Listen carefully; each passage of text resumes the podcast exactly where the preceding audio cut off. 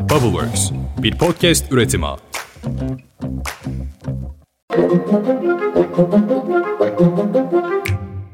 Günaydın. Bugün 5 Nisan 2023. Ben Özlem Gürses. Bubbleworks Media ve Pushholder ile birlikte hazırladığımız 5 dakikada dünya gündemine hoş geldiniz. Halen tüm platformlarda en çok dinlenen haber podcast olmaya devam ediyoruz. Var olun.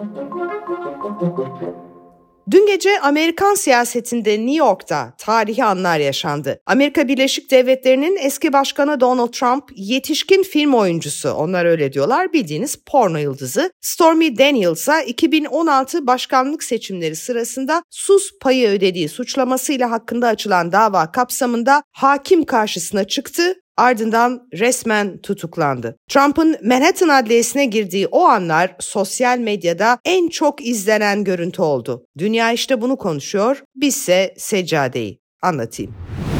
Seçim polemikleri, seccade, tok filan derken unutuldu belki ama depremzedelerin sıkıntıları ne yazık ki büyük ölçüde devam ediyor. Hatay'ın Samandağ ilçesi Yeşilköy mahallesinde vatandaşlar moloz dökümünü protesto etmek isteyince jandarma ve çevik kuvvet polisi müdahale etti. Polisin sıktığı biber gazı nedeniyle bir kadın baygınlık geçirdi. Olayda kolluk kuvvetleriyle vatandaşlar arasında itiş kakış da yaşandı. Çocuklarımız tehlikede, depremden ölmedik, mikroptan öleceğiz diye tepki gösteren depremzedeler köyümüzde moloz istemiyoruz sloganları attı. Dün Savunma Bakanı Hulusi Akar ve mevkidaşı Yunanistan Savunma Bakanı Nikolaos Panagiotopoulos da Hatay'daydı. İki bakan AFAD Koordinasyon Merkezi'nde ortak bir basın toplantısı düzenledi. Yunan bakan bu afetlerin gerginliklerin azaltılması anlamında bir katalizör rolü olduğunu görüyoruz. Dileğimiz iki ülke arasındaki bu olumlu havanın sürmesi dedi. Bugün itibariyle seçime kaldı 38 gün. Adaylar sahada, kampanyalar devam ediyor. Cumhur İttifakı seçmeni büyük projelerle ikna etmek istiyor. Milli ve yerli araba TOG ilk olarak Erdoğan ailesine teslim edilmişti. Dün de Sanayi ve Teknoloji Bakanı Mustafa Varank tarafından Azerbaycan Cumhurbaşkanı İlham Aliyev'e verildi. Erdoğan Aliyev'e etiketlediği sosyal medya mesajında Allah güzel günlerde kullanmayı nasip etsin kardeşim diye yazdı. TOG iyi de ekonomide sıkıntı var. Gram altında tarihi rekor kırıldı. Benzin fiyatlarına 1,1 TL zam geldi. Altın fiyatları Amerika'da açıklanan son ekonomik verilerin ardından %1'in üzerine yükseldi ve 2000 doları aştı. Gram altın tarihi rekorunu yenileyerek 1250 liraya kadar yükseldi. Bir rekorda dış ticaret açığından Ticaret Bakanlığı'nın verilerine göre Mart ayında dış ticaret açığı 8,6 milyar dolar olarak gerçekleşti. Bu rakam yılın ilk çeyreğinde kaydedilen en yüksek dış ticaret açığı olarak kayıtlara girdi. İşte bu ekonomik gerçekler Erdoğan'la Mehmet Şimşek'i bir kez daha bir araya getirdi. Hürriyet yazarı Hande Fırat, Erdoğan'la eski Maliye Bakanı Mehmet Şimşek'in ikinci kez görüştüğünü belirterek stresten uzak durması gereken Şimşek, Erdoğan'ın Cumhurbaşkanı seçilmesi durumunda kabinede yer almasa da yeni ekonomik programın yazımında önemli bir rol alacak diye yazdı. Yani Şimşek Erdoğan'ı ikinci kez kibarca reddetmiş sizin anlayacağınız. MHP lideri Devlet Bahçeli, Türk Gün gazetesine bir röportaj verdi. Bahçeli, bir masa etrafında toplanıp kriz ve kaos çıkaranlar, birbirine tuzak kuranlar ülke falan yönetemez. Sayın Kılıçdaroğlu'nun bırakınız bir konut yapmasını, önünü görecek, adım atacak, ayakta duracak, sözünü geçirecek, irade gösterecek ne mecali ne de müktesebatı var dedi. Bahçeli röportajda Akşener'e de tepki gösterdi. Şu sözleri nedeniyle. Sayın Cumhurbaşkanı. Siz buyurun, siz buyurun Hayır, efendim. Cumhurbaşkanı siz buyurun. Hatırladınız değil mi? Meral Akşener İstanbul İl Binası kurşunlandığında kendisini ziyaret eden Kılıçdaroğlu'na aynen böyle hitap etmişti. Bahçeli işte bu hitaba çok kızmış. Röportajda İyi Parti Başkanı şimdiden havaya girmiş Sayın Kılıçdaroğlu'nu Sayın Cumhurbaşkanım diye karşılıyor. Çok komik, çok trajik. Kendisini darı ambarında görüyor, hayallere dalmış, şuur kaybına uğramış demiş.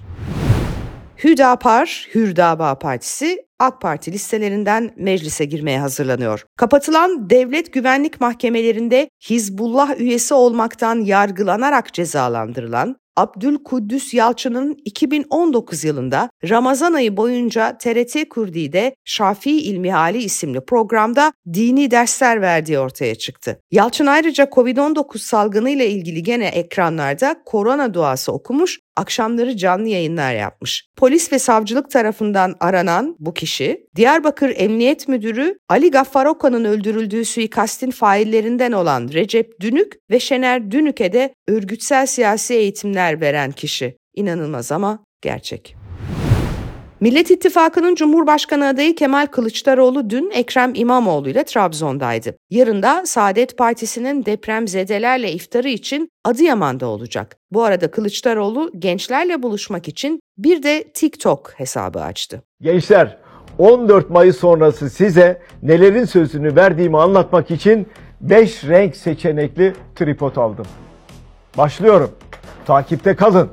Düşünceleriniz ve istekleriniz için yorumlarda buluşalım. Hepsini cevaplayacağım.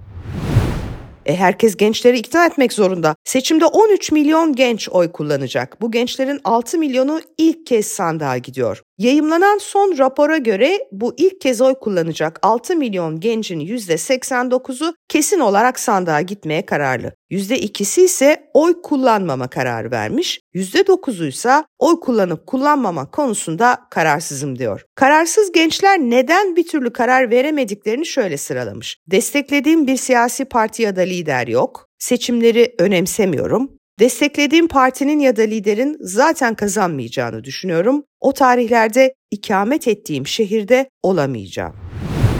Finlandiya'nın NATO üyeliği resmen onaylandı ve ülke ittifakın 31. üyesi oldu. NATO Genel Sekreteri törende Finlandiya'nın NATO üyeliği tarihi bir olay, amacımız çatışmayı provoke etmek değil önlemek, Rusya'ya saldırganlığın işe yaramadığını göstermek diye konuştu. Rusya Savunma Bakanı Sergey Shoigu ise tepki gösterdi. Finlandiya'nın NATO'ya katılımı çatışmanın önemli ölçüde genişlemesini sağlayacak dedi. Bilmem ki Putin Finlandiya'yı da vurur mu?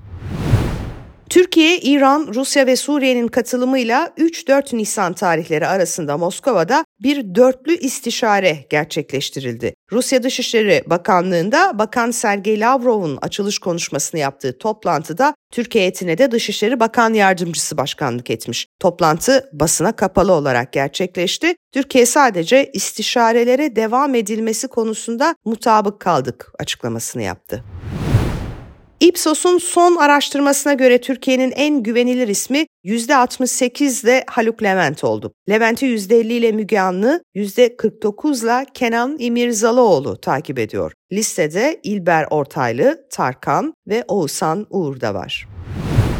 Sisi lakaplı Seyhan Soylu avukatı aracılığıyla savcılığa başvurmuş ve Yeşim Salkım'ın Cumhurbaşkanı Erdoğan'a hakaret ettiği yönünde suç duyurusunda bulunmuştu. Yeşim Salkım hakkında İstanbul Cumhuriyet Başsavcılığınca soruşturma başlatıldı. Salkım dün hakim karşısındaydı. İddianamede Yeşim Salkım'ın Cumhurbaşkanı'na alenen hakaret suçundan 1 yıl 2 aydan 4 yıl 8 aya kadar hapis cezasıyla cezalandırılması isteniyor. İnsan inanamıyor gerçekten şu hale bakın. Oysa ben Yeşim Salkım'ı sürekli kötülenen o eski Türkiye'de milyon defa dinlediğim, çok sevdiğim şarkısı Deli Mavi ile hatırlıyorum.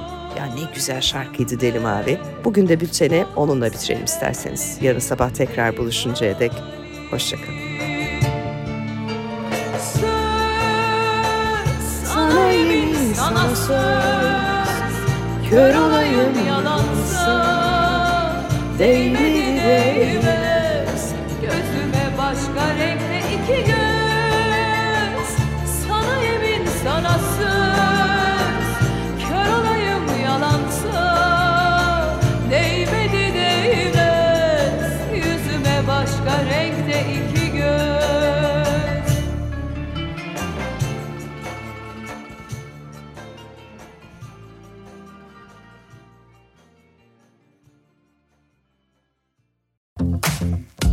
Bubbleworks bir podcast üretimi.